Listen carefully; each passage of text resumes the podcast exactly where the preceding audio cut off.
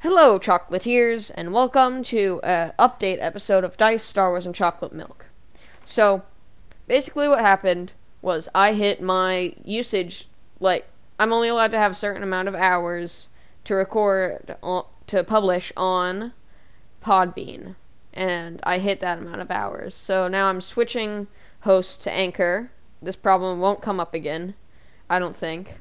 Uh, we might be getting ads now, which is cool.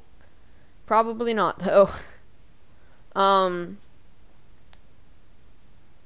I don't know what else to. This will only really affect people who uh, listen on the Podbean. Like it has its own listening thing, uh, which is actually most of our listeners. Uh, I think.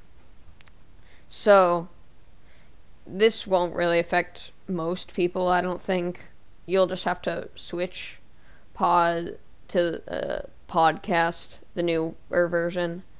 Uh, Podbean, you guys can still listen places that, where you don't need accounts, so it's fine. I think. yeah, that's about it.